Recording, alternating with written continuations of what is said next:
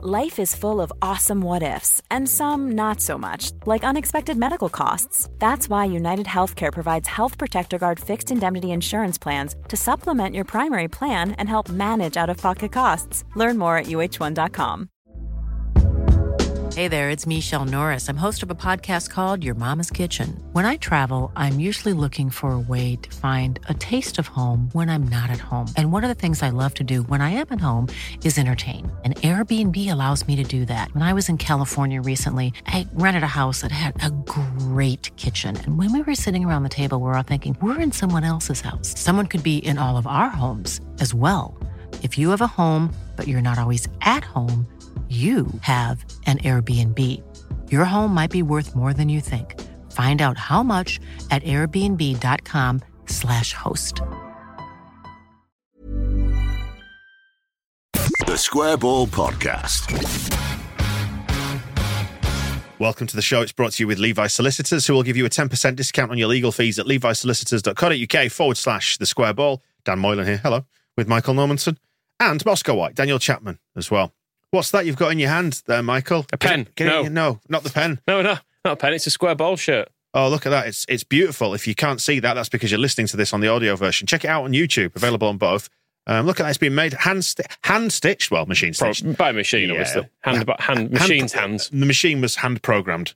Yeah, to, to probably, stitch it. yeah. yeah, yeah. Sounds about It's right. got number two on the back. Yep. That's nice. The number that Bielsa wore while playing for Newell's, who this shirt does resemble, but this is a square ball shirt Yes, very much. very much so. But there you go. It's nice, isn't it? Beautiful. But if I, but if I wanted one, what, what am I going to do about that? It's all fine and well showing me it. It's very easy. You go to the squareball.net. Ah, is that because the merch store's back up and running and you can find loads of glorious stuff on there? Correct. Excellent. You could even do it the short way and go to squareball.net slash merch. Yep. M E R C H. Wow. But then you'd miss the, all the fantastic stuff on the blog, Musk. Yeah, but you go and read that after you've done your shopping Yeah, fair enough. while you wait for it to arrive. Excellent. Uh, the squareball.net for all that. Uh, the weekly show, then, number 300, I think this might well be. So happy anniversary. Arbitrary numbers and all that. I mean, we've done about 4,000 podcasts with all the match balls and other stuff, but, you know. That's right. still. You you talk down our achievements, Michael. I'm saying we, we've done more. Great. Part one of the show. This is the news headlines. Right, pick the bones from these. Then we owe Leipzig 18 million quid, or nearly do. Uh, we're being linked with left backs and strikers. Some good news. Uh, another Red Bull manager's departed the league at Southampton.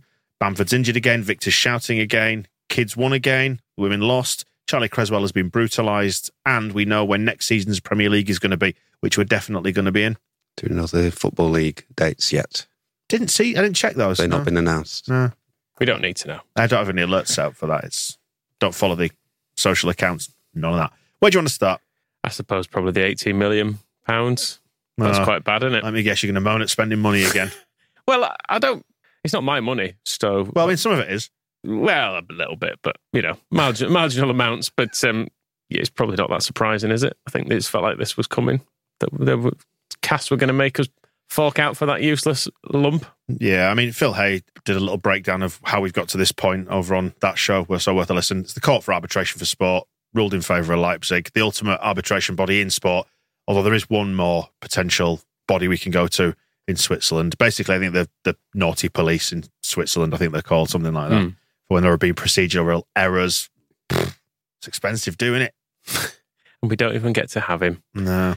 I mean, it's, it reminds me a bit of the Cameron Stewart thing where we basically pulled the plug on it, taking a bit of a chance because we were like, nah, it's just not worth it. It'd be it'd be useless one way or another. And it does seem like his career is not. It doesn't seem like we're missing much, does it? I think is the is the point. I know he scored a couple of goals recently in um, Switzerland, but it's a long way off the Premier League, isn't it? Yeah, I mean, COVID fucked him, basically, seems to be the, the message that long he first of all, I think it, it made it much more difficult for him to come back from that hamstring injury that he had on arrival because trying to you know, we went into lockdown and I don't think anybody was getting well, you weren't really allowed to get effective treatment at that point. Training at home didn't do much for his fitness, and then he actually caught it, and then um, seems to have taken him two years to get over the the results of that. So um, that was unhelpful. And then COVID is obviously the reason why the uh, the whole contract situation became a, a problem that ended up at CAS anyway. So yeah, the CAS panel uh, in charge of the matter has dismissed the appeal filed by Leeds, confirmed the uh, challenge decision in its entirety. Uh, got to pay them the first instalment of the transfer fee, which is six point seven million euro. Leeds surprised and disappointed by the decision, which not only contradicts the language and meaning of the contract, but also the practices adopted in European football under FIFA regulations due to the unique impact of the extensions to the season necessitated by COVID postponements. Yeah. And their argument was basically we had to extend like Jack Harrison's contract, sorry, Jackie Harrison's contract, Moscow. I think he's returned to Jack in recent weeks, but Right. No, And- it's still Jackie. And He's still uh, ours. we had to sign Berardi on a new, you know, anybody who wanted to play had to sign a new deal. So I think the that was Leeds United's position. But anyway, Well, um, Leeds did have a. I mean, getting RB Leipzig's role in this doesn't seem to get mentioned much, but in the FIFA's ruling, it does have the timeline of what went on, and in there is that the twenty fourth of April, twenty twenty, when we're still um, we're about a month into lockdown at that point, and everything is we don't know when the football season's coming back, if the football season's coming back. Leeds sent an email to Augustin's agent saying three things that they would like permission from Leipzig to extend the loan uh, in the event that the season goes beyond the 30th of June. And when the reply eventually came, uh, 12th of June, so it took six weeks for Leipzig to get back on all this. And Leipzig said, yes, we need to do that. So they agreed that we needed to extend the loan beyond the 30th of June because of the, the extension of the season. We would also need to extend the deadline for the obligation to purchase the player to take us to the end of the season, whenever that may be. And in Leipzig's reply, they said, yes, we do need to do that because I don't know why they would say that unless they felt that the contract that we had didn't deal with the extension to the season. So they agreed that we would need to extend the deadline. The third thing was, if possible, we would also like to ask for their consideration in changing the installments due to the financial impact caused by the COVID 19 pandemic.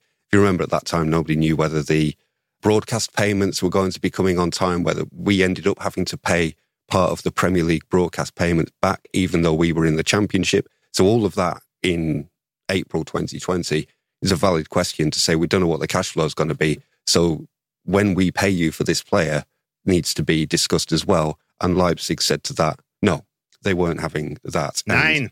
and Leeds' case is that because they wouldn't talk about changing the instalment plan, they couldn't talk about the rest of it because the installments were going to be due. The first installment was due on the 1st of September if we'd signed him on the 1st of July. And then the season started on, if I remember rightly, it was after, it was like a week later that the Premier League season started and sort of getting the, the cash flow and the payments and the confirmation of when we were going to have this 7 million to sign him was something that uh, was going to be difficult. However, by the uh, 12th of June, when we did get the reply, I think by that point we'd seen the state of Jean-Kévin and Augustin coming out of lockdown and decided, let's try not to sign him. Nine. No, yeah, yeah. he's So, saying the pre-COVID the signs weren't good. He basically never managed to get off the running track at Thorpe Arch, did he? well, he. Pl- I mean, you went to show you. You went to Sheffield because you were so excited to see him play I know, and and I saw was- him. I was so disappointed. Michael, talk us through that. Yeah, I got there and I was like, oh, he looks because he looked. Did you, didn't you pull a sickie at work? No, I was doing square ball, wasn't Were you at that Yeah, point? exactly. You pulled a sickie at work. I? Yeah, I went to watch it because I was so excited You're about not still at ITV at that point. I think I keep No, I forget no. the timelines. But then I got there and you know you're trying to think the best of someone, and you're watching him move, and then you get the the odd touch, and you're sort of thinking, oh shit. I, I was exactly the same. You know, the badge, when we had the badge redesign, Mm. I wanted to think the best of him at that point, And I thought, okay, I see, I see what they're trying to do. Um, it's got the right colours on it. there Um, are some good things. and then within about five minutes, I realised just how awful it was. What Mm. about Augustin? Yeah, he was. He basically was really slow for a half, and then limped off at half time, and it was Well, he went down with a hamstring injury in the first half. You know, I Yeah. remember I was watching it from from home, and that was the the problems with him were that he hadn't been playing, and he didn't have the fitness, and he needed to get up to fitness, and then the hamstring was a setback, and then before he was cured of that, um, we all went into lockdown, so we never got the chance. I can't go back. I keep reading all the sort of anger about this, and I can't go back to January 2020 and pretend anything other than I thought that this was an absolutely brilliant deal. And I would probably actually, if this came up again tomorrow and Leeds did exactly the same, I would say it's a brilliant deal because the comments from Marcelo Bielsa that summed him up at the time said that this player, with his skills and his ability, he is uh, a 30, 40 million pound player. All he has to do is start playing and showing that. And we did a deal in the second division where we got him on loan for a season. And only if we went up, we would pay 18 million pounds for a 40 million pound player. And there's a lot of heat at the moment going like, oh, why did we tie ourselves into that obligation? We should dream that we had had that obligation for Ben White. We missed out big style because Brighton wouldn't give us that obligation. Here we were with a potential bargain with the risk of his fitness, but that's um, every transfer is a is a risk and probably the payoff of getting a 30, 40 million pound player for half price that at the time every scout in Europe said they couldn't believe that Leeds had got him. I've got the Athletic Augustin's 2017-18 numbers put him among the Europe's elite. And there's a big tactical breakdown of everything that's great about him. Augustin can be a hit for Leeds and Bielsa. The headline on there.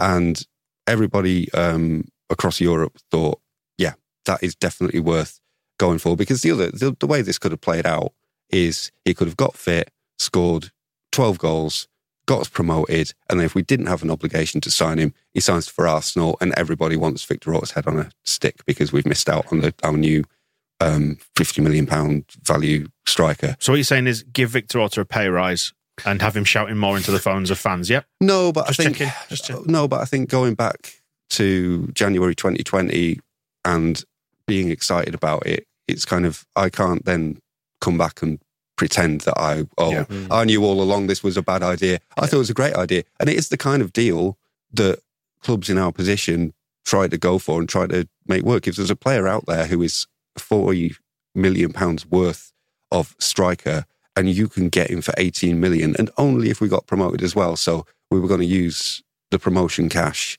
to pay 18 million. And what does, you know, 18 million is Firpo price and Firpo's rubbish. So it's the opportunity there to get a really good player for a knockdown price. And then who knows how things would have turned out if Mm.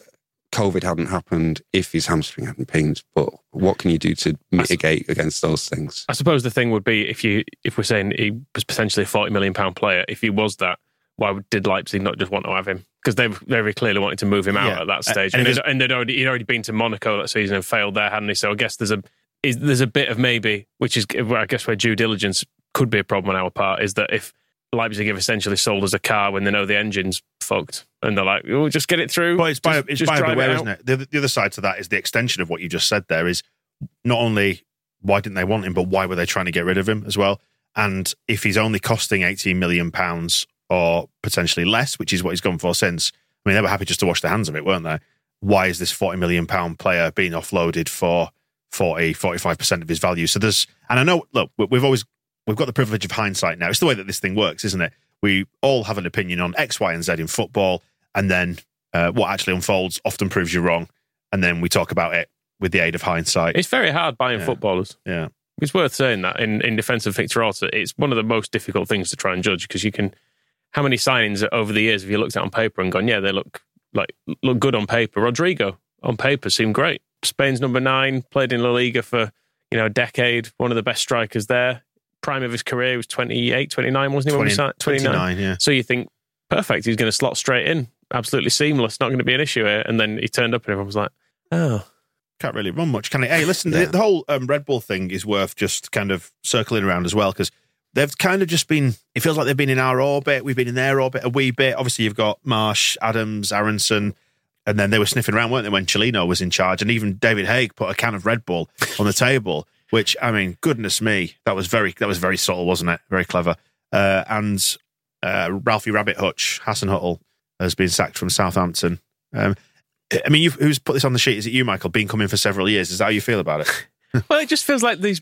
He's been the favourite to be sacked for ages, and I think he's probably been desperate to be sacked in some ways. Be like, just fucking put an end to this. God, God. We, he just always seems to win.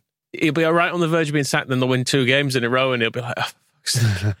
just let me go got, home. got to put my tartan waistcoat on again for another week. But yeah, um, I'm kind of pleased in a way that they seem to be getting Nathan Jones yeah. because it seems like quite a risk, and I just want some other teams to go down this season. That yeah, you, you look. I mean, again, we talk about the privilege of hindsight, but you look at that and you think that's a manager who is likely to take them down on balance of probability. Yeah, I mean, Nathan Jones had a, if you remember, at Stoke after uh, they beat Leeds, he put a big photograph of his own celebration in the Oh yeah, in the corridor at Stoke that you used to look at himself and go, "Oh yeah, aren't I great?" That's not a good a good trait, I don't think. And then he had to go scuttling back to Luton because it all went wrong. and you do get some coaches. The big question about Nathan Jones um, Has he been gone too long? is whether he can do it anywhere other than Luton. The Kevin Nichols Yeah, you do get some like that. situation. I think the thing with Southampton as well is kind of what a weird uh, version of us they kind of represent because um, obviously Hasenhüttl, as you're saying, came out of the, the Red Bull world. And um, uh, when you describe sort of our state of play, um, it also, well, style of play, it describes Southampton's to quite an extent. And if you look at their results this season, they beat Chelsea and then um, lost to Villa, Everton, Man City quite badly. Um, drew one one with Arsenal, beat Leicester. So they've they've got that thing of um, where they play quite well against the strongest teams in the division, but then their peers. So in a row, Wolves, Villa, Everton, and then Palace beat them as well. They all just beat them out of out of hand, Mm. um, and that's kind of been their theme for a while, where they're very good against the well, re- when they're not losing nine 0 they're good against the the top teams, but then bad against the the ones that they end up around in the division. Their other thing is they have pretty much the lowest after Arsenal, the lowest average age um, as a matter of policy, where they've spent on um, all these young players that they want to bring through, and they believe that they'll they'll grow with them. Um, I think one of the either the next lowest average age or very close to theirs is Leeds United, because I think we are also as policy having a very as young a squad as we can possibly manage. And the thing with Nathan Jones that I don't really understand as a as a follow on to Hasenhüttl in this is, and I don't really understand with Marsch being with us to an extent, is the thing that we learned with Marcelo Bielsa was the power of an exceptional coach with less than exceptional players. And when your aim is to kind of bring through a crop of youngsters, educate them, get them up to high Premier League standards, and either succeed or sell, I don't know why you would bring in Nathan Jones, Mm. who has never, who his experience of the world is Luton. You know, you want to. I always remember uh, um, Elia Caprile, our third choice goalkeeper, is now tearing it up in Serie B. We're still talking about, he said, stories that Marcelo Bielsa told them. He said he had a story about a Chilean miner who he'd met to. He said, what struck about is you knew Bielsa was talking from experience. He's been, there, he knew the person he was talking about and sort of somewhere else. And so part of the power of a coach like that, or when um, uh, Ancelotti was Everton, or somebody who's Gravitas. yes, Frank Lampard. well, again, it's gravitas and experience and knowledge and things that you can, uh, so that when you are talking to a 21 year old player, you can be like, look, when I was at the World Cup with Batistuta, I told him this, so you need to do that. And you'll go, you know, yeah, yeah. Whereas if it's going, look, when I was at Luton with James Bree, I told him this. You're like, who the fuck's James Bree? so I think trying immediately maybe start thinking of cheese puns. bringing it all together as like young players with young coach and they'll all learn together. I think at some point the light bulb may go on with all these teams, ours perhaps included, because I think Marsch maybe suffers from that a little bit, as did Thomas Christiansen, as did, as did Paul Heckingbottom. We think they'll all learn together and it'll be very, very, very collegiate. But also, you would like um, It's an unforgiving league, isn't it? players would benefit from having uh, coaches who know everything that they're talking about. And the other like thing Frank as well, Lampard. the other thing Mm. as well is the coach is probably the one of the cheapest items on your your wage bill. Yeah. And when you talk about you know eighteen million on um, Jean-Kévin Au- Augustin, that's more. I mean, we paid a lot of money to Bielsa and his team, but I think they would pay for two years of of that. He was on about eight million a year um, at one point. And that did cover all of his staff as well. To be clear, that Well, was, that was- exactly. yeah, that was not just for one man. Exactly, and that's a, a big a big wedge for a, a coach, but a, a relatively small wedge out of your overall wage bill. It's like, why not just invest in the coach, and then they'll make all your young players better, and then they'll become a lot better. Instead, you get some fucking loser from Luton who's just gonna he's gonna be just putting pictures of himself up everywhere. Just remembered, long term listeners, Nathan Jones was the origin of the God Rod, Yeah, yeah. wasn't he? Of course he was. I'd forgotten about The blas- that. the which, blasphemy became, baton. which then became the blasphemy baton, which then became the booze baton, which was then. I think it was the blasphemy baton originally, and then it, be, it became. Oh, was it renamed. God Rod? Yeah. I can't remember what One, it, one, how it one, started. one came forth from the other. Yeah, that was Stoke beating us, wasn't it? So- Yeah. Yeah, maybe we have to resurrect that. Possibly, yeah. I mean, we had, we had, we, we had never plans, actually went didn't we? and yeah. Well, COVID on it. it's too complex to explain, isn't it? Um, what I was just going to say is, um, Go back and listen to about, about 40 hours of podcast and it might make sense. it was just a cheap a, a means of going on a piss up somewhere, wasn't it? Mm. Basically, And he Um, called, uh, he tried to insult Pablo Hernandez in Spanish, didn't he? Did they he? got into a fault, after, into a, an argument after um, a game when he was back at Luton or before he went to Stoke. I think it was after it uh, gone. He said, uh, um, It's my fault, said Jones. We had a little bit of an argument um, in his native tongue, and I just wanted to show him I could speak Spanish. I probably said something I shouldn't have in Spanish, but I apologize. Nothing malicious or anything. Uh, but I wanted to make sure that I spoke to him because it was my fault. you uh, you almost went into uh, into Warnock and there were touches of Warnock Yeah. in, in your voice. That reminds me, I'm trying to find the tweet from Sid Lowe who tweeted to say that oh, I found it. So you know, Gerard Piqué retired from Barcelona, owed quite a lot of money, and he got sent off for I think from the bench, didn't he? Actually, he was red carded from the bench because Rafinha scored that header to win the game against Osasuna. Uh, but uh, Sid Lowe says Gerard Piqué's last words as a footballer: "I shit on your prostitute mother." Uh, talking of insulting people in in Spanish. Uh, finally, then in this in this in this section, finally in this section, um, next season's dates we know them starts on the twelfth of August, finishes on the eighteenth of May. No uh, World Cup in the middle, as far as I'm aware. This time, It's really confusing. It. I've, I've completely lost as to where the Euros are in the wrong year, then the World Cup's in the right year, but the wrong end of it, and it's Can't you all feel the fever? Aren't you excited about the World Cup? it's all so strange. It's only next week. I know. I think it was uh, somebody on WACCOE posted to say that you know normally in the run up to a World Cup you get like World Cup sponsorships all over stuff like even if it's like tubes of Pringles or Mm. whatever you know like and then the telly's covered uh, with adverts for well people who are sponsoring the tournament and then everyone makes like Gary tangents Neville. And the people who are not the actual rights holders and sponsors always have football related promotions and stuff on them. They're like- have done a thing that seems to have gone down well.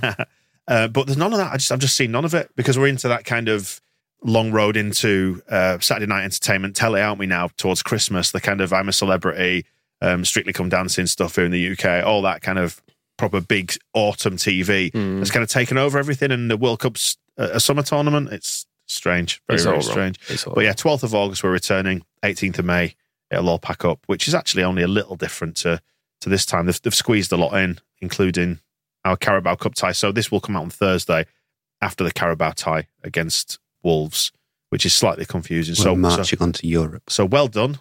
Here we go, Wembley, Europe, Wembley. or Wembley. out again. March out. Bloody Junior Firpo. He can't even play in the cup. Ryan Reynolds here from Mint Mobile. With the price of just about everything going up during inflation, we thought we'd bring our prices down. So to help us, we brought in a reverse auctioneer, which is apparently a thing. Mint Mobile unlimited premium wireless. Ready to get 30, 30, bit to get 30, bit to get 20, 20, 20, bit to get 20, 20, bit to get 15, 15, 15, 15 just 15 bucks a month. So, Give it a try at mintmobile.com slash switch. $45 upfront for three months plus taxes and fees. Promo rate for new customers for limited time. Unlimited more than 40 gigabytes per month. Slows. Full terms at mintmobile.com.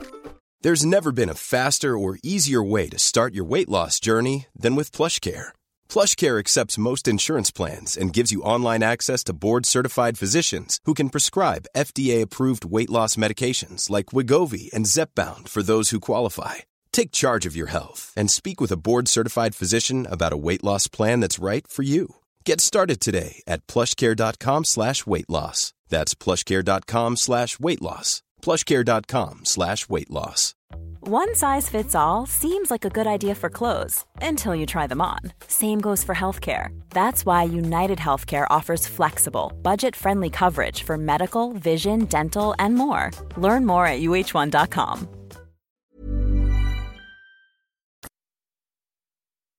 And right now we're going to preview Spurs, the final one before the World Cup, three o'clock on a Saturday again. Amazing stuff. Traditional, traditional final game of the of the year in November. Yeah, all Good, well, that, good that these things are all being upheld. We, we will be back before the end of the year. Just Oh, that's true, yeah. the the, uh, the Man City game is the twenty eighth, and then Yeah, Newcastle is New Year's Eve. It was weird saying "Have a good Christmas" to people as we left the uh, as I left the ground on Mm. on the weekend. Being like, "Yeah, I'll see you on the other side." I suppose it's um, worse than the shops for getting those things in early. Spurs aren't very good, I don't think, are they? Should we just beat them Yep. and then and then have a nice happy time? I don't. I don't even have to say Leeds have got one of these results in us.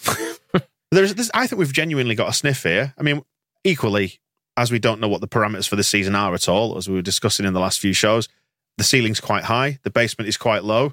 Where we will fall on this one, I don't know. That was a good poem, wasn't it? but we've got the potential to cause them some upset, particularly because it seems like they like to tippy tap around and do quite slow build up, and we run around like headless chickens and chase the ball and kick it and things. Well, they just don't seem to do first halves. Is what I've taken from their games. I did actually watch them against uh, against Liverpool on the weekend. Second half, they were all over Liverpool and probably were just about good value for a draw. I would have said, but first half they were crap. And when I didn't watch it, but I saw the Marseille stats, and I don't think Spurs had a single touch in the Marseille box in the first half. Right. So they just don't seem to bother with those. So if we can just get a few goals in, then They just seem like they can't be bothered in general. I've had this feeling with Spurs ever since they got to the Champions League final. It all just seems like too much effort for them because they've got, you know, Hugo Lloris is a good goalkeeper. Harry Kane is the England centre forward. You look through the team and you think, yeah, some loads of good players and they've got a good manager. But when then they go out on the pitch and I was like, oh, do we have to? They just don't seem like they could be bothered winning. Is the and- word laboured? It's all very laboured, isn't it? yeah, it's hard to know what really what they want. Like, I don't know what im- I don't know what improves Tottenham other than they all just cheer up. Um, and I don't think Antonio Conte running them until they're sick is the person who's going to like get them all happy and smiling and full of the the sheer joy of living out on the pitch. But just a, a real bunch of miseries, and even like. And it says here that they started the season well and are now in poor form. I mean, they just beat Bournemouth and Marseille back to back. I mean, I lust, I lust for that kind of poor form. I would love it. But even that, even their attempts at like poor form is like fine. That's all right. well, it's innit? not. It's not for where they want to be though. Losing to, you know, I know you're saying the beat um, they beat Bournemouth and Marseille back to back, but you know, Yeah. one, one's not in the Premier League. In the, the last Premier League games, are a defeat to Liverpool, beating Bournemouth, and then defeats against Newcastle and Scum. So But also that uh, Marseille result got them through to the knockout stages of the Champions League, and ah, it's pointless. and then all, it. then they end up just going, oh yeah, do it. Fucking can't be bothered. Who have they drawn? They've, they've got Dortmund, haven't they? I think. I can't remember. Um, yeah, and, that, was- and that, you know, there's a lot of energy in Dortmund that one as well. So, oh god, shouting at us, yellow wall. It's all there on Harry Kane's face. He just he's not an inspiring person, and he's the captain. I think he sort of sets the tone, and he he looks like constantly like he just wants to go back to bed. So that's Tottenham. Excellent. I love love that summary based entirely in fact and, and research. Yeah. But it does it does feel like at some point it's just creaking towards Conte getting fired or walking out due to some sort of fallout. I feel like he's it? got he's got a walkout in him as Conte. Although, Mm. mind you, he will want the money, won't he? That's the problem. Managers never walk out anymore because they think, oh, I'll They just, know, yeah. I'll just hopefully lose a few more games, then I'll get like nine million quid. It's worth hanging around for, isn't it? Which you do. I think I probably would. I mean, I mean, that's what when you were at ITV, you were just hanging on for redundancy, and they wouldn't give you it, would they? Painful, absolutely awful. So over the years, so many rounds of it. Never, why never me? T-shirt. yeah, full Balotelli. why never me? Why not? Please get rid of me. But yeah, but then um, I just feel like because the season started with Spurs and because they did do pretty well, I think they, were- they were like unbeaten in the first seven or eight games, and they were like, oh, title challenge maybe. Yeah, Conte, really good manager, been there, won it all in the past, hasn't he? And then they just started losing games, and it was like, oh no, very Spurs. This is the, yeah, this is the Spurs we recognise. very? Spurs. I mean, they're still fourth. Yeah, but Which it- is- which but is Spurs, fine, isn't Spurs it? are always destined to be fourth to sixth, aren't they? At the minute, it just feels like no matter, they've got this big spaceship of a stadium in North London that's amazing, brings them loads of revenue, but they just seem destined to be fourth to sixth forever. I mean, the stadium has entirely elevated them to a different level, hasn't it? Because the Spurs of my youth were kind of a bit worse than Leeds most of the time. Is what I They seem always to had good players, though, didn't they? Lineker and Gascoigne and Darren Anderton, Klinsmann and Sheringham, Vinny Samways. Willem Korsten. Yeah, well, they always had. Um, I mean, I hated David Stefan- Howells. hated Stefan Freund with a, a Mm. passion, but always kind of a few interesting players knocking around and a decent manager. And um, Always benefited from being in London, I think. yeah, yeah, because you can drive. Um, you can live in Essex, can't you, and then drive in, um, or Hertfordshire, whichever is nicer. I think Um, Hertfordshire. but the new stadium should be just like give them that extra, like, oh, now you, you can play in London and we'll live in London and come to a nice stadium and we'll pay you lots of money. But they just, I mean, even that, you said they started losing games. They only lost two of the first 14. It's like, it's not really been a, it wasn't a massive slump. They've still only lost three more after that. I'm still, and they're fourth. It's just, I don't know. And they all seem to be, but from this position, they do seem to be wearing all like the labours of the world. Maybe it's because Arsenal are winning the league. That doesn't help them. No. But, But uh, uh, to the actual um, nuts and bolts of this game, and Son is out injured, and he's one player who would really worry me in this game running at our defence, Hmm. particularly if they start dropping balls in behind our fullbacks, which, you know, uh, spoiler alert, that's how you get in behind us, everyone. Well, it was the Spurs game last year, wasn't it, where Luke Ayling looked at the bench and did a "What the fuck am I supposed to do?" His really quick face at, at the bench because Son just kept turning and running in behind. So He's, he's had surgery to um, correct an unstable eye socket, I think it was, wasn't it? Um, the, the injury, which sounds it? sounds bad. fairly horrific. Anything to do with eyes is not good, is it? Mm. Uh, um, and then we didn't have a Kane booking against Liverpool, so he will play. Will he want to put everything into this though, with the World Cup coming up? You know, captain and all that. Is he going to have one eye on that? I don't know. do you remember him at the start of the Euros? Well, being absolute shit. Yeah, it was chronic. so I don't know if there's kind of a like a real necessary necessary need for him to be like, oh, I've got to build up my form going into the World Cup, and so I can start the group stage with a bang. It will just be same old sort of shuffling, disinterested looking. And congratulations on your on your goal as well. yeah, he'll score probably, but like, And this is the thing, right? I know we, we're kind of just having a bit of fun there, picking apart Spurs and their their weariness, but they have got loads of good players, and Eric Dier is always good for an own goal, though, isn't he? So and, they, and they are fourth in the league. But they, they can't and be. their, their fullbacks can't cross. That's the one thing that might be good for us, the way we set up, because they'll be attacking through it's Emerson Royal and Sessegnon, isn't it? Every time they go forward, I think that's part of why Harry Kane just has such a disappointing life, is because he's watching those crosses just sail over his head and Was out it- for a goal kick. Was it Emerson Royal who was playing against Liverpool and just kept floating crosses into the stand? And, Mm. yeah. and there was a, quite a lot of murmuring it's going on. hilarious. Yeah. It's brilliant. You've got, you know, the best England striker in a generation in the six yard box, and you've got this sending you right back forward, He's booting the ball over his head. It's great. No wonder it's no wonder they all look so sad. And you, and you wonder because they play five at the back or three at the back, whichever way you want to dress it up. Does this help us in that they're not hopefully not going to have like loads of overloads out wide? If they signed James Bree, they could have a Royale with cheese. I know you were trying to think of a cheese pun earlier. Ah, just came for just came into my mind there. Th- Thank you. There you go. You can have that. Excellent. Fits in perfectly, doesn't it? Enjoy that. But yeah, they're they're fourth. They're good. They've got loads of good players. And yet, you know, you look at the way that we've performed against some sides that are up there. Why not?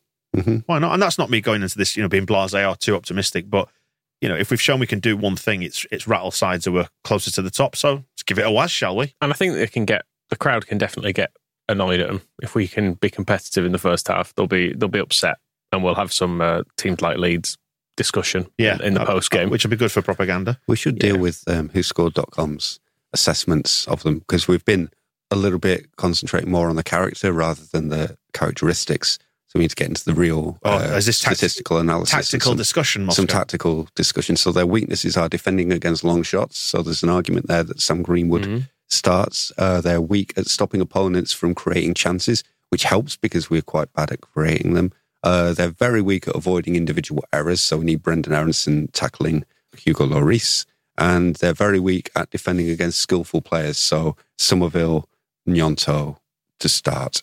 cool. I mean, it's, there's a genuine question there. I mean, I suppose it'll be influenced by the Wolves game, which is tonight. So we don't know quite what is going to be the team selection there. But I mean, there's an argument to say Gnonto should start because Mm. Harrison has not been great, and I know he's, he's changed position, hasn't he, in the new in this system, and it's not particularly worked for him. I can't remember the last time he played well. Well, he's not always When been he was awful. on his when he was on his good wing. When was that? Feels like a long time Um, ago.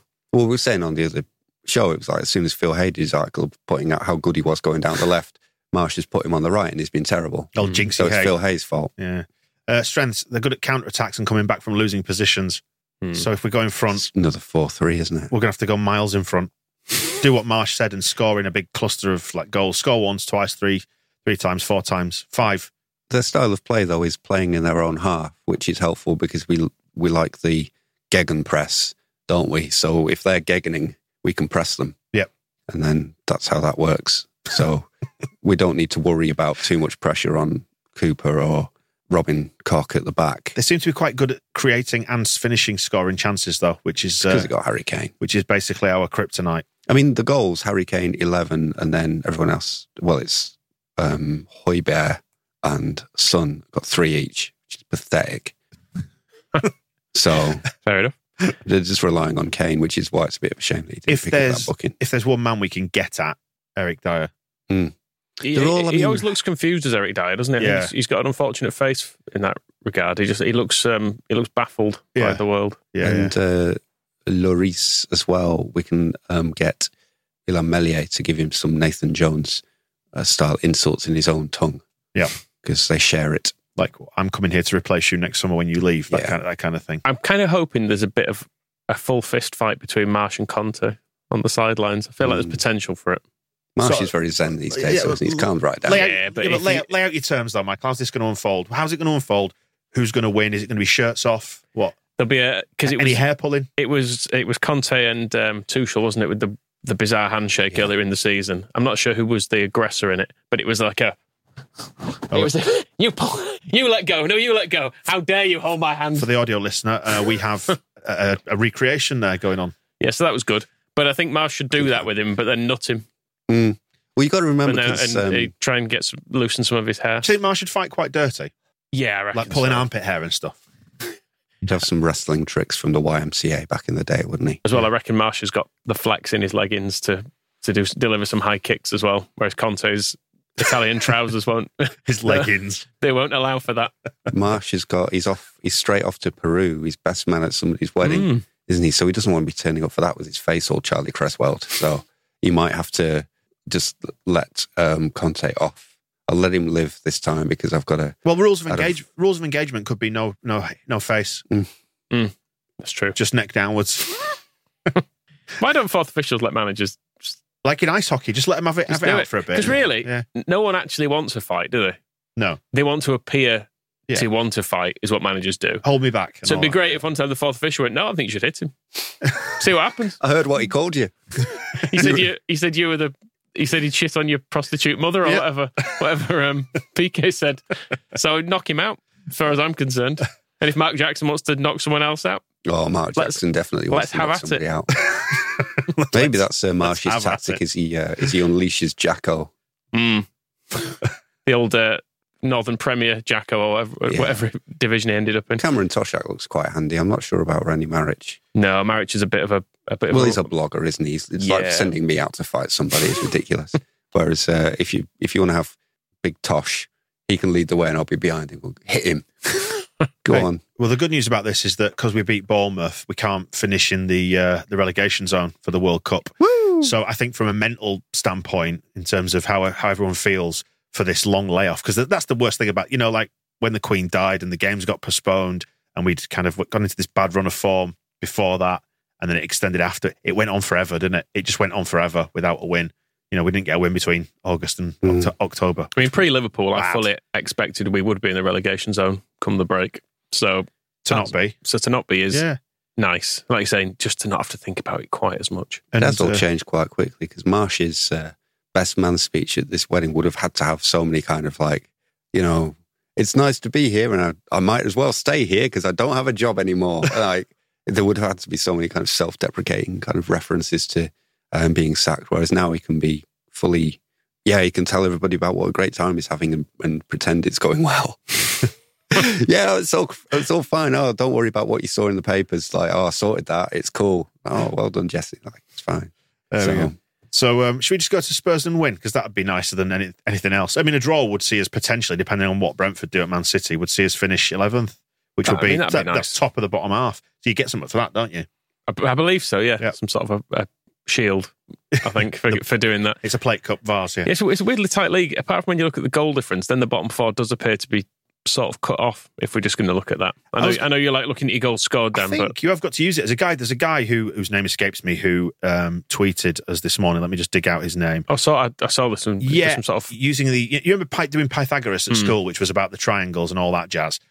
Well, it's basically it's a statistical. I looked into it, a statistical method of working out based on the goals that you score and the goals that you concede, roughly where you should finish. It's born out of baseball, but it's been applied to other different sports since then. Exactly how and why it applies to football is not in like completely clear to me because you've got to use a certain multiplier. It's uh, anyway. All I'll say is looks interesting and it's got us finishing 13th, which is about where we're That's supposed to be. Yeah. yeah. take it. I mean, the one one thing to say going into this is it's kind of a bit of a cliche about how hard it is to win. It was Michael Rogerson, by the way, who is uh, Weird Al's dad on Twitter. Thank Thanks, you, Michael. Michael. About how difficult it is to win back to back games in the, the Premier League. It's kind of if you're a bottom half team, that's one of your um, targets. If we beat Spurs, we would win three in a row. And Spurs, who are fourth, have not managed that in the Premier League this season. They've done back to backs twice. And I know we're still only like uh, 15 games, uh, 13, 14.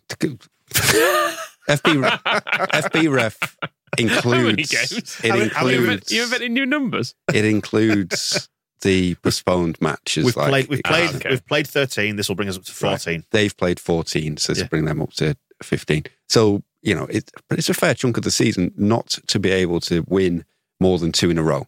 And that's Spurs, and they're pretty good, millions of pounds worth of players and cheese.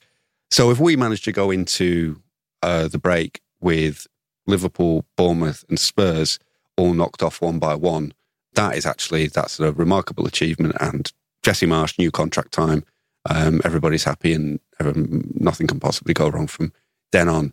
But um, that's maybe the context in which to put our inevitable defeat, because uh, winning three in a row is really, really hard. So be fine with losing. Yeah, we never managed it last season, did we? I was just looking at the only times we managed back to back wins last season, both bought completely false dawns of thinking we were safe because West Ham away, do you remember that one? Yeah, it was good fun. That Played well, won. It was like, oh, table looks all right. And then Wolves away. And that was another one after it. You looked at the table and went, that's huge. We're probably going to be all right now. And then there was still that absolutely dreadful collapse and panic at the last minute of the season. So nothing is nothing is to be taken for granted, is it?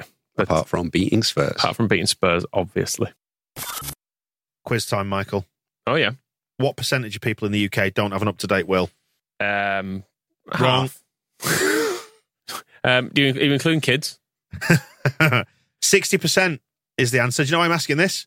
Le- yes, it's Levi Solicitors. Okay, right. yes, yeah, was, that's what I was going to say. Yeah, Uh, what is a will? it's where, you, where your stuff goes, isn't it? When you die. Yes, indeed. It's a legal document, sets out what you'd like to happen to your property and belongings when you die. Without one, what happens? Don't know actually. Have you got one? Nope. Oh dear, you get one. I know I really should get How one. we were sponsored by Levi's. And You haven't got a will. They have, in fairness, offered to do one for me. Right, get that done, please, because your assets will not necessarily go to the people that you would want to inherit them. They won't go to you, will they?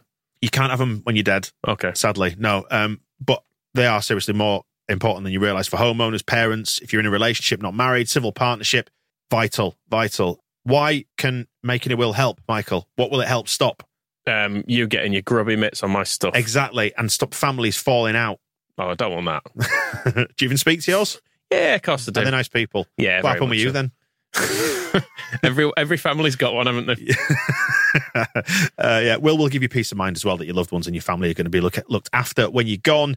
And yeah, as Michael says, it makes sure, in different words, that your property goes to the right people. Otherwise, you don't want it going to your estranged wife, do you, Michael? I don't have one yet. Yet, being the, the operative word. Or you might end up not leaving anything to your partner at all. An option. it's dead easy to put it off as well. So get it done. Get in touch with Levi's. It's not complicated. The team will advise you what best suits your circumstances. They've got offices in Leeds City Centre, Moortown in North Leeds, and in Wakefield as well. And if you are a bit further afield, they can do appointments online as well. 10% off as well. That's the most important thing. 10% off your legal fees, including wills, at levisolicitors.co.uk forward slash the square ball. Go get it done. Last summer, the good folks at BOXT kept 100 Leeds fans fed and watered for four days to give us the energy to complete our 92 mile charity walk. These days, of course, the focus is on conserving energy and minimizing waste. And BOXT have been sharing their tips to use your heating system as efficiently as possible to help keep your energy bills down. And upgrading to a new, more efficient boiler and using a Google Nest Learning thermostat could save you up to £1,150 a year. Plus, upgrading your boiler to a brand new A rated one couldn't be easier with BOXT. You'll get a fixed fair price in just 90 seconds with BOXT. And as a listener to this show, you can save an additional 50 quid on your online quote by using the code TSB50. And you don't have to walk 92 miles to do it. Just grab your phone, head to boxt.co.uk, that's B O X T.co.uk, and use the code TSB50 to upgrade your boiler and save money now. It's time for Heroes and Villains now. Then, part three of the show. The Ken Bates Villain of the Week award is first. The nominations, going to give you a few to pick from here. Then, in the Leeds corner, Leeds United as a concept has been upsetting people. The board, the fans, Jesse Marsch, our defence, Rodrigo. In the opposition corner, Bournemouth as a whole, Kiefer Moore, Tavernier. Have we got a, a definitive pronunciation on that? Is it Tavernier? Um, Moscow, is it? Well, what would people prefer? Taver- Tavernier. Tavernier. Tavernier.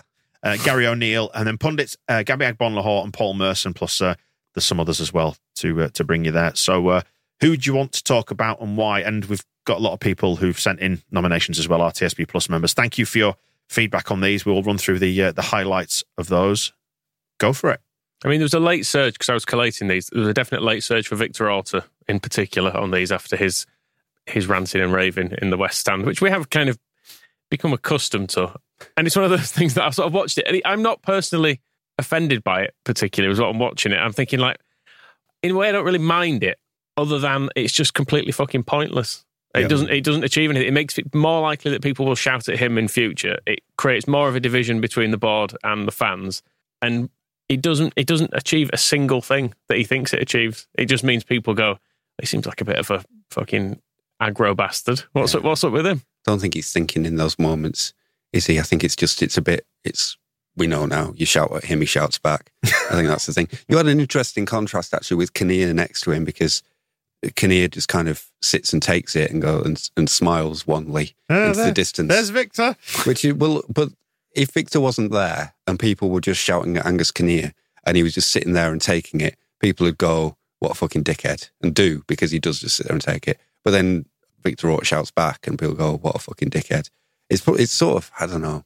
Maybe they need to move that themselves back up to the east stand out of everybody's way because it was quite uh, difficult to get at um, people like Ken Bates and Massimo Cellino because the uh, the east stand um, exec suites were just built in a different way and much more difficult for fans to get to. Whereas being right in the middle of the west stand means it's quite easy. They can hear everything, which is the other thing. Is that the west, the east stand, I think, is less voluble. Although Cellino definitely heard those chants that meant he then started charging everybody in the south stand an extra five pounds purely because he hated our fans. I mean, I do. I keep thinking about this sometimes. Like, I, I, um, Victor Orta has become like this sort of lightning rod as a as a hate figure, and so gets into these situations where people want to, you know, people are tweeting and going on the internet saying they want to knock his teeth out, which essentially for buying a bad left back. Seems to be the, the is the upper level of his crimes when you when you base it down to it, and like it's compared to whereas. And I was thinking about Cellino used to like he used to go out around town and be in fibre and people would have selfies with him because he was a bit of a lad. And it's like, well, he's he he literally hates the fans so much he is charging an extra five pounds to get into the stand. But that's all sort of fine. But whereas now we've got into the Premier League and our you know, our left back isn't good enough and Rodrigo's a bit shit. And so, you know, there are people yelling at Victor Orta in the street. And there was a thing at Brent, he referred to it in his statement where he's apologising. Like, because the Brentford one that was the previous one, where again, he's just out of line, where he's, well, that's 16 years in the championship without me. Ah, shut the fuck up. Well, was- but he had his it- family with him on that one. And it's kind Oh, of yeah. like, um, there is a point of like, I don't know how we got to the point where everybody just wants to, to, you know, literally do violence against Victor Orta when, you know, I would absolutely criticize a lot of the signings he's made and the managerial appointments he's made and the way he goes about things and, you know, trying to, I was talking about how I would do the, the Jean-Kévin Augustin deal if it was offered again tomorrow. But then I think the way we tried to get out of it, I don't understand why we didn't just buy him and then try and get him fit. Seems to be if we're going to pay 80 million in, in the end. So that I agree with the original deal, but then how they've handled it, like when it went wrong, just keep the player and like try and, and get him over it and get him back to being that 40 million pound, pound player. All sorts of things you can talk to him about. I just don't understand why um, sort of rearranging his face has to be a The thing is, football part of it. stadiums and the internet, people just say things they wouldn't say in ordinary life. Mm. Peop most people who are saying they'd knock his teeth in and stuff, if they saw him in real life, they'd go, all right, Victor. And he'd go, all right. And that'd be it. Mm. There'd be no, because it, it's not real, is it? None of it's real. No. apart from at Brentford and then to have But been- they're, but they're in a, you're in a football stadium and you know there's a shouting at people is kind of what you do in a football Mm. stadium. So the context of it is all different. And you know that realistically, you're shouting at him from probably five rows of seats away or whatever. And I guess it is then, but it's the shock of like he he shouted back. It's Yeah. like is that unfair? Can he not shout back? I was going to say Mm. before that Lee Int Cheese has sort of summed it up by saying that he didn't like it because he somehow made the great comeback about him. And it goes Mm. back to what you were saying about the whole, you know, 16 years without me and stuff like that. I think, which, you know, he's entitled to feel a bit put out when people are shouting him probably because he, he wants to defend his own position. But it's like you say, Michael, ultimately it boils down to the fact it's not really very, very helpful. And Hilton Crowther, do you remember Hilton Crowther, uh, Moscow? Yes. Yeah, not, good to see might- he's still going strong. might not be the original one, uh, but uh, he says Victor Orta getting a bit tired of the uh, Orta Radrizzani Kinnear attitude that the fans are too stupid to appreciate the big picture and the caviar football we are being served up. Mm. It is. Um, I, I can remember thinking this before we got promoted because Radrizzani's touchiness as well always seemed misplaced. He's so, and, he's so thin skinned, isn't he? and he needed to bear in mind, and I think this is part of what the, the trouble is, and it is a bit unfair, but it's tr- but it's just the way it is. They got us promoted out of the championship after 16 years. Nobody else could do it, and you would think the reward for that would be freedom of the city or something. It's not. Is you just get you get a grudging thanks um, Um, in July question- 2020, It's, like what's next, And the- then, is yeah. the basic thing. and then you but then all the credit goes to Bielsa because we all loved him more than we love Radrizzani, and that's just the, the fact, that he- and he has to deal with that. And then you will just get immediately back to being criticised for everything you do, and that's just the nature of it. And you've got to you've got to deal with it better than Victor Orta deals with it, and you've got to deal with it better than Radrizzani deals with it with the constant, well, not constant, but the tweeting. Like it was when he piped up after, the Liverpool game. Oh, you see, we weren't, you know, it's one match. Um, and it is kind of like Hilton is correct. It's like this kind of clapping back at the fans as if they're making a point to us um, isn't really the game. You you arguably just have to take it. And although I can understand why Victor Orta would not want to, and that's why I'm kind of like, if you shout sack the board, I mean, it's not the worst thing anybody shouted in that stadium um, that afternoon No. um, or any afternoon uh, by a, a long short. And it's Shit on your prostitute mother is what I should say to fans who are uh, Um, who are criticising him. but it goes um, back to the insulting people in Spanish, doesn't it? again? Exactly. Yeah. Just I go sort of understand his impulse to do it, and then sort of it's maybe a bit of like self policing. Is I don't want to be I don't want to be the kind of person who yells at somebody because they've signed the wrong left back. Um, it's all kind of like a you know the the world probably in general and football in particular would benefit from a lot of people just taking so much of the steam out of so much inconsequential bollocks. But it is, it, but it is consequential in that you invest so much of your emotional well-being in it that people, I think, feel entitled to vent. But, But- then, but but, then you so does, but so does Orta as well. But yeah, you can't invest your entire emotional well-being. Why in not? The quality of a left back, because because well, Are you saying that's, are you saying that's not healthy? especially at Leeds United, because since Mm. Mick Whitlow, we haven't had a a, a good one. Um, left backs, Tony Dorigo also, I suppose he can have some good. Even Ian Harte let us down when we realised he was slow. So it's kind of you can't build your world around left backs, and it is that kind of there is an increased. um This is sort of general thing in football of like nothing, absolutely nothing can let you down, and if it does, it's a disaster. And I don't know. I don't think it's a good way of following the game. Is kind of expecting everything to be exactly as you want it, and then getting angry about things one by one that are not exactly as you wish them to be. So you're saying buy a striker, buy a left back, or else. Good. Um, what I will say is about the ownership, just to type this thought, is that what you'll find is that it'll be held in better regard, assuming we stay up this season and he sells up in the summer. They'll, people will look back on his tenure from start to finish in another five or 10 years' time and say, we went from X to Y. And overall, it was good. Direction of travel was right. But everyone gets focused in on It's like individual at, the, issues right at the point at which Leslie Silver died, everyone was full of praise, saying how what a great chairman he'd been, and and Bill Fotherby as well. When when he passed away, people were saying again, "Oh, he was did some great stuff." At the time, I remember people. What was the graffiti? Fotherby, Yeah. crook liar, or something? Liar, isn't it? crook, thief, wasn't Something it? like that. I it rem- was. I remember that being there. And they on the got motor- lo- on the motorway underpass. It was. They wasn't got it? loads of shit. So it, it, it's, it's a- overall, they they've taken us to a obviously a far better place. But I suppose it's sometimes not expecting people to be constantly grateful for that. Yeah, and it goes It's- back to the idea be of, part the of forming your view using hindsight properly rather than being caught up in panicky moments like an existential crisis week after week. they Michael. all need to remember they'll get their thanks when they're done. Yeah. It won't happen now. And Liverpool are probably a, a good example as well, where, you know, um, FSG won the Champions League and are still not good enough. Yeah, like, so expecting Leeds fans to be happy and delighted that we're 12th and that the left back's fucking chronic and that we've, you know, wasted 30 million on.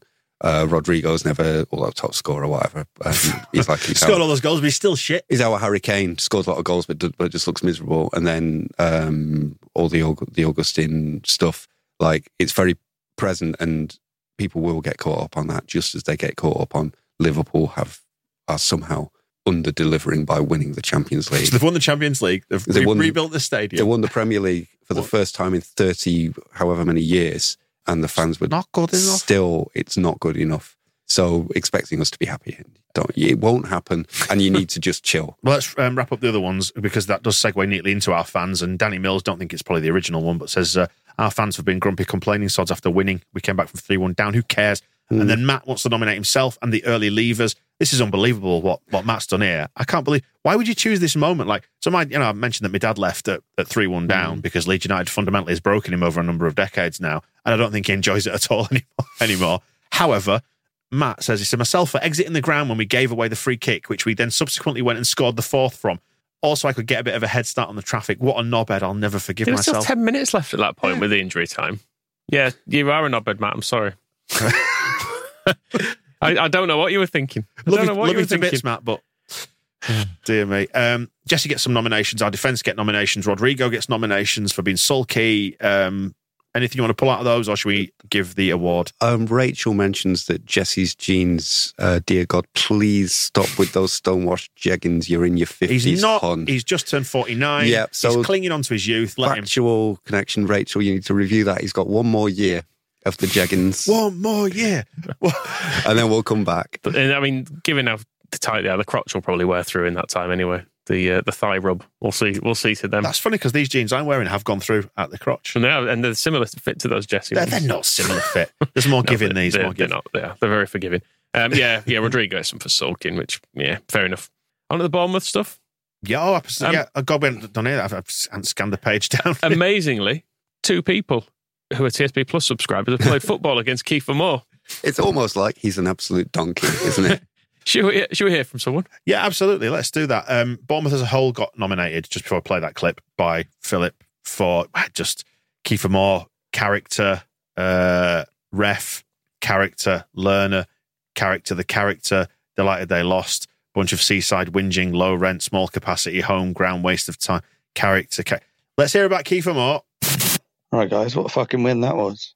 Just got to say, their striker, Kiefer Moore, I went to school with him and also used to play in the same seven aside league, I don't know, 10, 12 years ago, something like that. And uh, was my last game in the seven aside league. As five minutes into it, he had a shot and I heroically saved it in goal. However, my wrist shattered around the ball. And uh, yeah, it was nice to see Cooper elbowing that prick right in the fucking neck today. Like you see, he could have been a pro. He's ruined his pro chances there now. And I don't know about Lars, but he also played against him. He said uh, he said he loved it when Cooper smashed him right after three three. He said um, he said he played against him in 2015 at level four in Norway, um, and he played centre back there. Uh, he scored two goals. The character scored two goals. Did yeah. Keith Moore and they lost they lost five one. But revenge is sweet. So and he also points out that which I didn't know his full name is Kiefer Roberto Francisco Moore. That's good, isn't it? Mm. Exotic. Eligible to play internationally for Wales and China. Really? Apparently so. How how China? Um, ancestral affiliations. Well, there you go. I hope you haven't made that up. Um, Gabby well, it's on Wikipedia. Oh, it must so- be Oh, true. that's, that's true. Yeah, yeah. Gabby Agbonlahor gets nominated for his, his pathetic low rent trolling with Talksport. And I do like the thing that Weedy says. He constantly has that confused look of a dog that's just farted itself awake. That's very true. Paul Merson uh, for this. level up. They've never beaten a league team. Uh, They have an opportunity to. What a goal! In a moment, but What a goal! gather something's Oh, happened my. at Elland Road. Palmer. What a goal by Leeds United! That is deja vu at Bournemouth. They counter attack from a corner. It's an unbelievable header by whoever heads it out. I don't know who it was. Instead of just clearing, he knocks it down to Tonto. Tonto runs the length of the pitch with the ball, and Adams is running beside him, and he flicks Adams in, uh, Summerville in, sorry, and Summerville one on one with the keeper. What a finish! What a goal! What a game! Four three. Wow. Tonto. Just was, learn, just learn uh, his name. I was watching. I mean, I, I struggled with, with it at the start because I had Hello Moto in my head, but I quickly learned his name, got past that. And I'm just doing a stupid podcast. I'm not on Sky Sports. It's easier if you just call him Wilf. I was watching um, England versus Brazil from the 1970 World Cup because that's what I do. And um, uh, Terry Cooper of Leeds United was playing left wing back, changing the game forever. and Hugh Johns, I think it's Hugh Johns was the commentator, uh, kept calling him Tommy Cooper. That's near enough. Yeah, it's close. I like it. Yeah, Yeah, it's a bit distracting. Just, just learn his name. If I can do it, Paul Merson can do it. I looked up Tonto. I was aware it was a Lone Ranger thing. I thought it was the horse, Tonto. Uh-huh. Clearly not. No, it's his mate, wasn't it? It's his mate. Yeah. Silver the horse. Yeah, I'm- I should Hi-ho say Sil- how this would hold Tavernier. Hi ho, hi ho, Silver away. And finally, Liz Frank gets a nomination by Boney M. Whoever this uh, Liz Frank person is, she's gone and broken Sinisterra's foot. Very good. Villain of the week. Victor, I know we've stuck up for him a little bit there, but I mean, you've, um, you've got, got quite length about why he's been justified and he's your hero uh, and all that. But he you should still shut the fuck up, though, shouldn't he? fine. That's the thing. So- It just doesn't achieve anything. Shut No. up. People are, people are more likely to pick on you if you responded. Like your mum would have said to you, Victor, don't rise to it. They, that's what they want. That's what people are looking for. Right.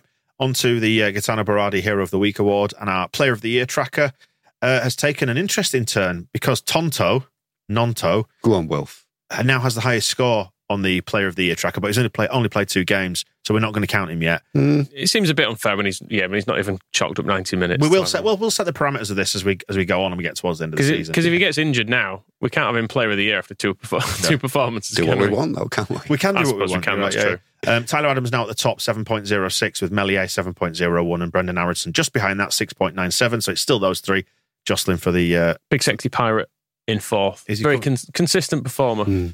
Uh, so the candidates for this week's Hero of the Week award, it's all very tight between Summerville, Greenwood, and Gnonto. Leeds other ones Bamford, Cooper, Adams, Marsch, and the fans. Non Leeds court for arbitration for sport. CAS villains, I would say. Right. And, I've done a I've done a Ron Burgundy there. Just read the script, haven't I? yeah, unless, unless it's um, I mean, it's a, a script that you've written badly. could be Castleford the town. I Right. don't know. I don't think it's done anything wrong. So the court for arb- arbitration for sport should have been in the. or, or Castleford, our Or heroes. maybe that's where we should have. Maybe that's who we why we fought it for so long. It's like, oh, this, this ends up getting decided by somebody in Cass. Anyway. so we'll be all right. They won't. They won't make us pay. Back to Greenwood. But yes, having put this together, Greenwood got a huge amount of uh, of nominations, as did Summerville and, and Gnonto. It was basically them. Gnonto actually got the most. I did count him up, um, so he he did just about edge it. But I think maybe Greenwood, because we've had him a bit, maybe not as appreciated. Gnonto's the new thing, isn't it? So everyone's like, ah, yeah, you shiny toy. and he's and he's he's adorable too. I've just read, read T- TJ's TJ's description of him as uh, as Big Little Willie, the chubby funster with the golden smile and a brain full of Latin. There you go. That's excellent. Uh, Uh, yeah, I mean, there's something about Nonso this week that I think has, has just captured everyone from his little dancing thing that he's done with Summerville. The fact that Jesse seems to love how what a good boy he is, and that he seems to be he's like he's like sort of Jimmy's studious mate, isn't he? Who's going to get him on the on the straight and narrow as well. So, Oh yeah, Jesse. I, I listened to your press conference. Mm, fascinating things you were you were saying. Can't remember the details. now, yeah, goes into the dressing room. Did you did you watch my press conference Yeah, there, Willie? yeah, yeah. Oh yes, boss. Yes, of course I did. and that's that's where he'll um he needs to get Summerville on the straight and narrow. Is Cree lie? Lie to your boss. Just lie to him. Just pretend. if you said what there was a talking about, just say, "Oh, um, spirit and that Yeah. I, togetherness." I said it was quite difficult to understand everything because it's not my native tongue, obviously. Like It's what Michael used to do at some- ITV, Some of the, some of the, uh, the idioms. He's got uh, braces as well as uh, Wolf Mm. Gnonto, which is quite uh, a nice little detail. It's like when we found out that um, Matt Klich wears glasses. Mm. I think he should wear them on the pitch before he leaves us. So the uh, the player of the year scores yet was Greenwood eight five five, uh, Willie eight point six two, Summerville eight point three. So they were all right in there in the mix. Other Leeds ones, uh, Bamford, because it gave Willie a chance. Oh, bless him. Being built of toffee, says Luke. Cooper gets a nomination. Adams gets a nomination. Marsch gets a nomination, and the fans as well. I think- uh, particularly this Dave from Dallas saying that the home fans singing "We are the champions, champions of Europe" when we were three one down, and so on and so forth. I'm tempted to give it to Greenwood because I think it was mentioned in some of the feedback, but he didn't celebrate that goal, did he? Because it was No. at the time it meant nothing, and he very he quite rightly He deserved to, though, didn't he? he did because it was a really brilliant goal. But he just he instead soul. I was thought back to when Anthony Elding scored for Leeds. It was his first goal for us, and I think we were two 0 down at the, at that point, and he scored to make it two one in front of the Kop. That was his big moment, wasn't and he went off fucking celebrating, and everyone was going, "Get the fucking ball! Just get the fucking ball and get back to halfway." Whereas Greenwood quite rightly went, "Yep, someone else get it because I'm too far away because I've scored from right far out. And Good uh, that, wasn't it? But let's just get back to let's get back halfway and go get another one. Wilf celebrated that goal more than Sam did. He was giving Mm. it big licks in front of the Kop. So, kind of, is that the kind of uh, colleague that we want? Somebody who's going to steal your moment of glory like that? That's not cool from Willie. He was just enjoying it though. Yeah, I think so. So, but yeah, so Sam Greenwood, and also it's a great goal. It is, yeah. It's a really, really good goal, and, and to turn because he's always been noted for like his dead ball ability, and that's his thing. That he's great from free kicks. To turn a moving ball situation into a dead ball situation the way he did is great. So well done. So is he having it then? Is it Greenwood? I mean, oh, I It's hard, to, it's hard to look past. Yes, and, and we've barely even spoken about Summerville either, have we? Jane says his feet are made of pixie dust. You're not going to deny somebody like that their uh, hero status. Um, Irish and Confused points out that nobody else should ever take a set piece again but him. Somebody mentioned he's able to take corners without somebody holding his hand, Um, which um, That is a good point laugh. because we have spent weeks watching Aaronson and All Jackie this, all doing the- all this fucking about and then getting it headed out of the near post and just having someone on who can just put it right in the box. Yeah, look for where uh, look for where our really good um, header of the ball is, and Put it there. yeah, Mm. put a big cross onto his head. Um, and that but, then, works. but then everyone will know you're going to hit a good corner every time and then it becomes predictable, doesn't it?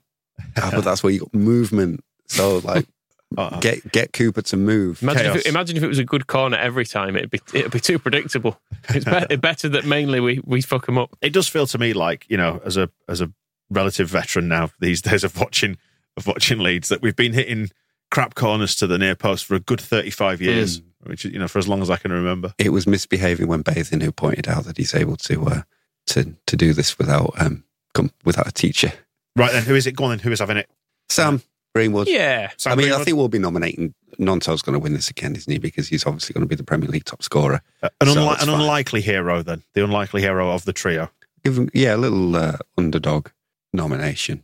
And there's, you know, And we haven't he's spoken. from Sunderland. There's not a lot of good there. I mean, he got out, so that's pra- Exactly, so- praiseworthy.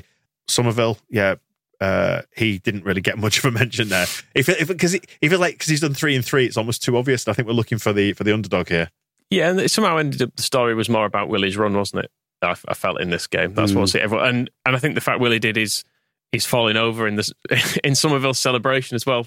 Stole the limelight a bit because everyone was like, "Look, oh, there he goes, falling over." It's funny. I mean, Summerville had his hot minute at the start, but then he disappeared for most of the first half as well. Whereas Wolf had like his half was a really impressive performance overall. I think he did play better. He's than really, he's really Summerville good, isn't overall.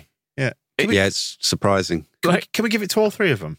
I mean, maybe. No, just give it to Sam Greenwood. Why do you keep It's weird. we were saying before labouring we, this point? No, we can say before we can do what we want. We yeah, no, we just give it to Sam. we All have we have possibly not given Nonso enough credit for actually just playing really well because Yeah. I feel like it's been caught up in all the, the fun bits he did. But We he- were saying just- on the match ball though that everybody's got like a different thing that they appreciate about how he Mm. played. So there is a lot of um, uh, love for the different things he did. I think the maybe the experience is key with him because he's actually played a reasonable amount of first team football, hasn't he? M- More so than the likes of Greenwood and Summerville at this point. So Yeah. I guess just keep playing them. All right, fine. win well, the league and that. well done. It's Sam Greenwood, your hero of the week. That wraps up the show for this time. Uh, we'll be back into the 300s, 301 next week. And we've got a Wolves match ball that will be out now already before this show. We're going to go back in time. Woo, woo. Enjoy it. We'll see you in a bit. The Square Ball Podcast.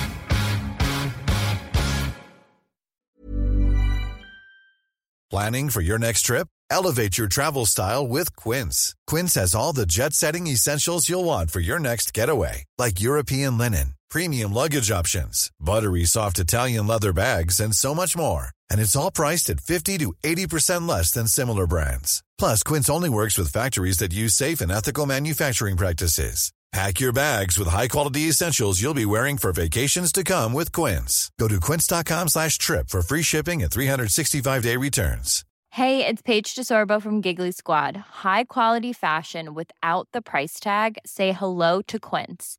I'm snagging high-end essentials like cozy cashmere sweaters, sleek leather jackets, fine jewelry, and so much more. With Quince being 50 to 80% less than similar brands. And they partner with factories that prioritize safe, ethical, and responsible manufacturing. I love that. Luxury quality within reach. Go to quince.com slash style to get free shipping and 365 day returns on your next order. Quince.com slash style.